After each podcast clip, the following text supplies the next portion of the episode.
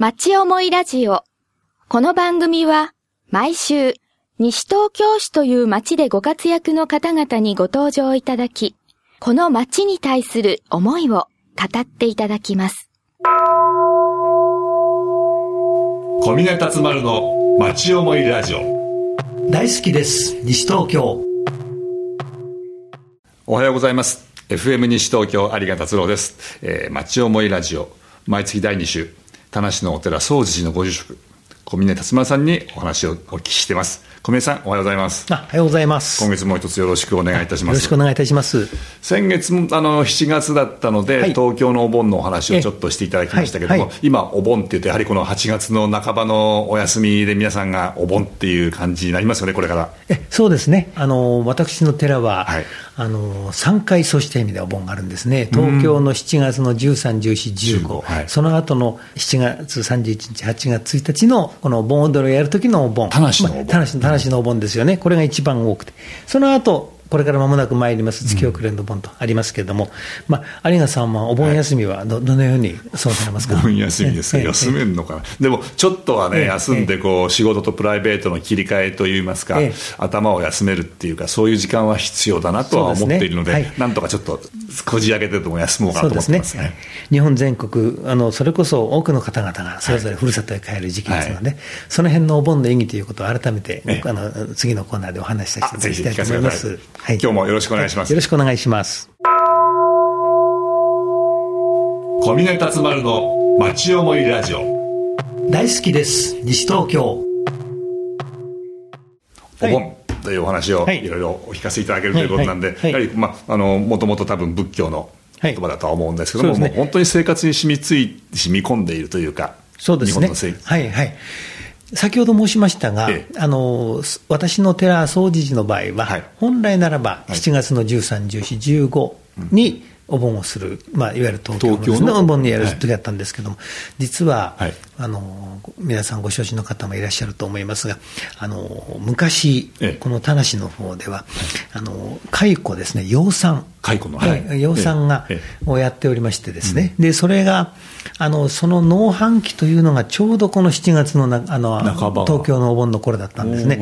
でちょっとそれは農繁期とぶつかってしまうので、んまあ、2週間ほどずらしていただけないかということで、7月の下旬、はい。まあ、30日にお迎えして、31日からあのお盆が始まるというような、あの形で、まあ、約2週間遅れでですね、なったんですけども、えそれで、私の寺では、まあ、地元の古くから田無にいらっしゃる方のお檀家さんのお宅にお邪魔するのは、大体7月31日と8月1日と、えこれ、田無だけではなくてですね、まあ、小平の一部ですとか、まあ、武蔵野の方ですとか、多少この近辺にそのあれはあると思いますけども、ね、それは養蚕のそのお蚕さんの？はい。はい。そうですね、かなり大きな養蚕の畑もあったようでございますが、へえええ今は、まああのまあ、特に現在、昔のような同じようにはしておりませんけど、えええ。えでその後の8月の、まあ、13、14、15は、はい。あのえーもうお盆参りはしますけど、まあ、どちらかといえば件数的には、あの非常に少なくなるということで、はい。あのまあ、あのその東京以外の地域はですね、はい。お盆といえば大体この月遅れの盆はい。がほとんどになると思いますけども、あのそんなわけであの3回お盆がありますけども、ええ。えあのお墓参りをして、ご先祖様をお迎えして、そしてご自宅に帰ってね、帰帰ってきたお盆はい。ご先祖様でですね、お仏壇の前で、はい。あのいろんなことを報告したり、また語り合うそうですね、はい。そしてあのご先祖様と共に過ごすはい。日ということで、貴重なあれですけども、あの有賀さん、実はあの、インドにおいてはですね、はい。あの祭日と祝日。というものがですね、はい。あのはっきりと分かれているようですよね。あの、はい。祭日というのは、はい。つまりあのいわゆるあのお祭りあの宗教的な祭りですよね、うん。つまり祭事なわけですよね。はい。ですから人々は精進決済して、あの過ごすわけですよね。でそれに比べてしあの休あの祝日というのは、はい。あのいわゆるあの、まあ、休日ですね、休日というものは、あのた仕事をのがで疲れるから、その仕事の骨休みをする日で、まあ、何もしないでのんびりと過ごすというのが、えー祝日ですね。そうですね。えあのあのまあ、休日ですとかね、休休日日休日ね、休日ですよね。つまりまあ、祭日と休日というものをはっきり分けてるわけですけども、まあ、あの日本の場合は、はい。もうこのお盆の時は、え本当に皆さん全国一斉に仕事も東京から、東京に、です残ってる人が本当少なくなってしまって、会社もほとんどなくて、ええ。なんかあのー私みたいにふるさとへ帰る とかがない人は、なんかええ寂しくなってしまうような雰囲気になりますけど、もう古くから日本人の心の中に染み込んでいるあれですよね、ん。あのイベントになってますね、あのふるさとの両親に会って、そしてあのお墓参りをして、また改めて、このお盆の時期というのは、大体1年の半ば過ぎということで、1年の中の半ばに、あの改めて、まあ今年前半、いろんなことあったことをご先祖様に報告しながら、はい。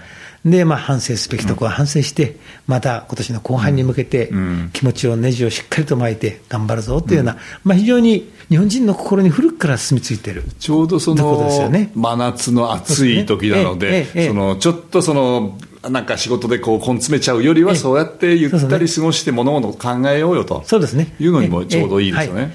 このお盆の休みをですね、ええ。あの高級日というのにしてもですね、ええ。いいんじゃないかと思えるような、そうしたイベントになってますよね。あの一つの時間になってますね。だから僕らみたいな東京生まれ育ちだと、えー東京がすき空いてて、ええ。電車も空いて、ええ。えーずいぶん楽になりまして、道も空いていて、お盆と正月の東京、僕、好きなんです。ああそうですね。で 逆に、お盆中は普段車を、車を運転しないような方が運転されるので、特に気をつけなさいって言われますね、車ですね。車の手ですね、はい。え東京で過ごすお盆というのも、また、あの一つの何か、あのいいですよ。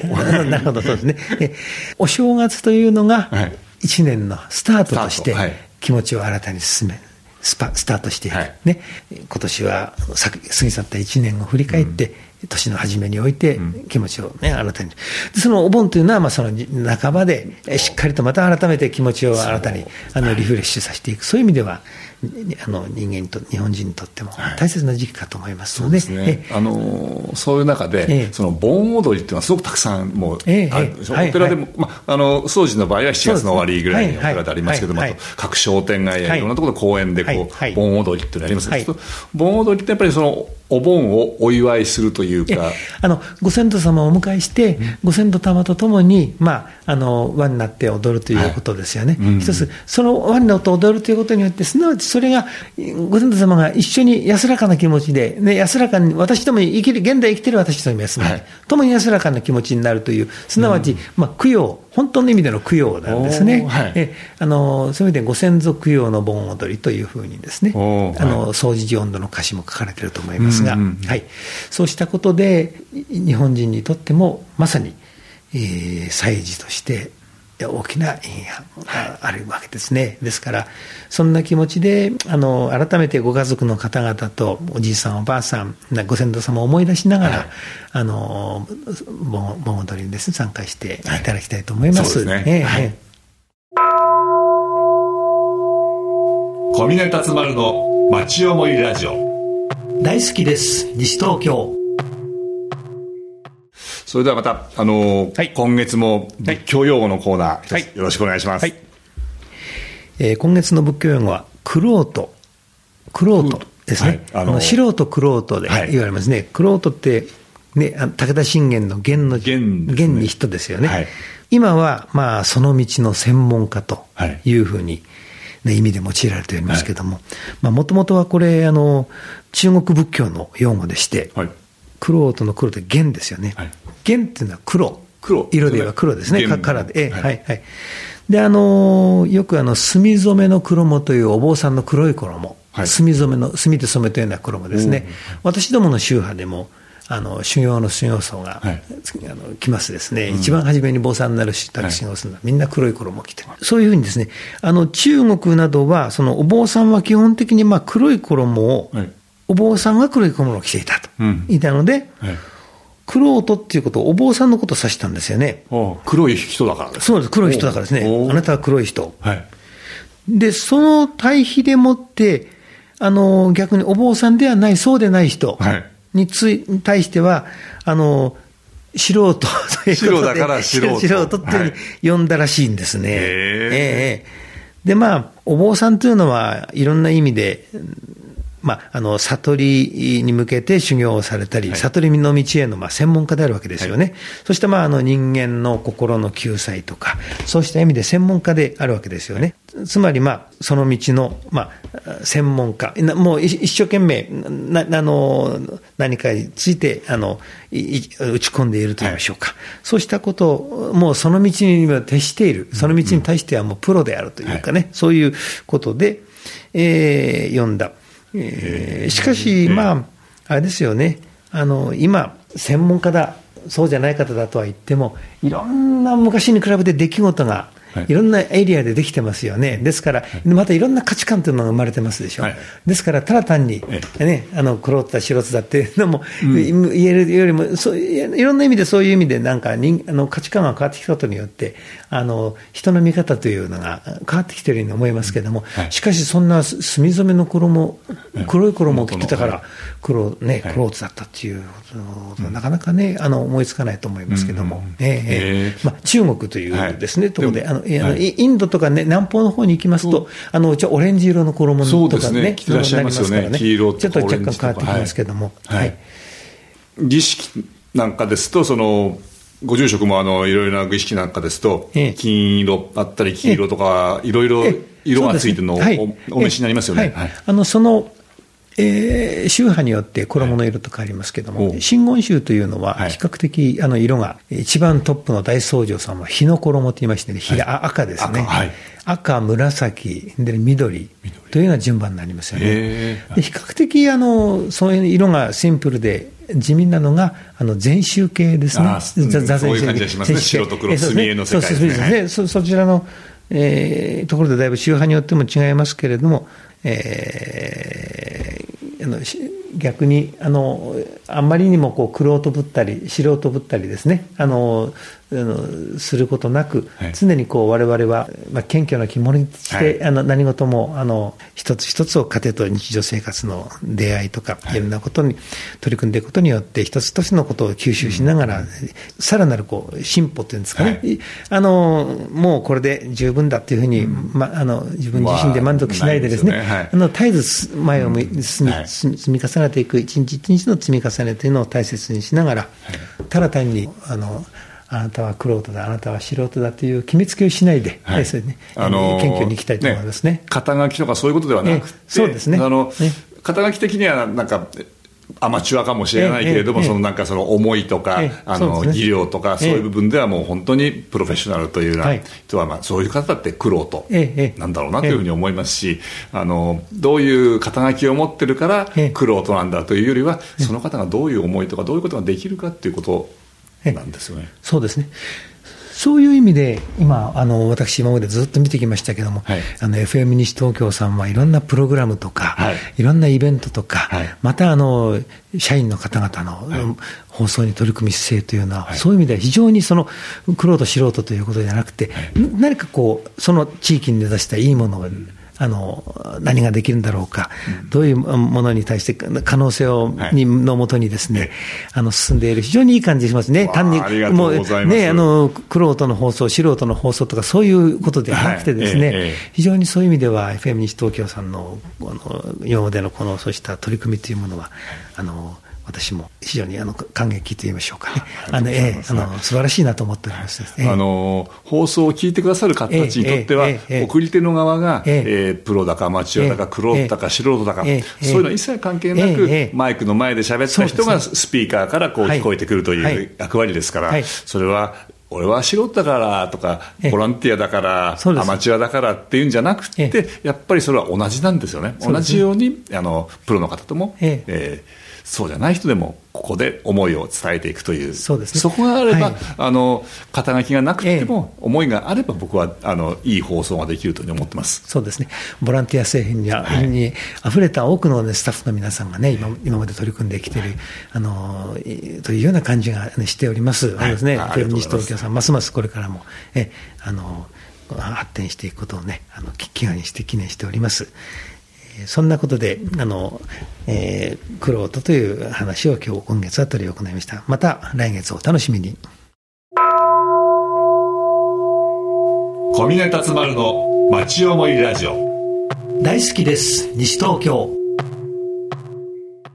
小宮さん、あの、はい本当に今日もあっという間のはい30分だったんですけども、はいえっ、と、8月、8月、まあ、皆さん夏休みえですけども、8月の終わりにはいろいろこちらでまたあるんですよね、8月の最後に。そうですね。あのー総持寺では恒例の写経会、これ年に一度なんですが、はい8月の最終日曜日、はい今年は8月のさ本当に最後の最終日、8月31日が日曜日になりますので、ええええ31日日曜日の午前6時から行います。はい。であの残暑厳しき季節になりますけれども、8月の写経会はあまり暑くならない時間帯に、うん。午前6あそう時ですもんね。はい、はい。朝6時で、5時半から受付をさせていただいて、えええ。皆さん、どなたでも参加できます、どうぞこのラジオ気になって、写経をちょっと初めて経験や、取り組んでみたいなっていう、やってみたいなっていう方いらっしゃいましたら、ええ。5時半から受付しておりますので会費が1000円になります、で、何もお持ちいただくもの必要はございません。あの筆とかええ墨とか。はい、そうですね、手ぶらで来ていただいて結構です。ははい。で受付をしていただいて、はい。それでまず総持寺の本堂でご一緒にお経をあげていただいて、はい。それから説明があって、あの写経に始まりますけれども、大体、えー約すべ、えー初めての方でも、トータル1時間半ぐらいあれば、すべて、はい。えー7時半ぐらいにはお帰りになれるかと思います。はい。えー最後にあのお茶を召し上がってあのお帰りいただきますけども、えーとにかく、この時期はですね、あのその年によって、まあ、台風の影響を及ぼされる時期もありますね、とにかく天天候がいい天気でありますようにということを祈っておりますとともに、毎年、この写経会は楽しみにしていらっしゃる方がおります。写経というのはお経を写すんですけども、なかなかこれ気持ちを込めて心を落ち着けてやるというう非常に意義のあることで、まあ、えー我々慌ただしい日常生活で、例えば自宅でやるということも素晴らしいことなんですが、なかなかお忙しいお家なんかですと、ややってる間に電話が電話が鳴ったり、お客さんが来たりしてですね、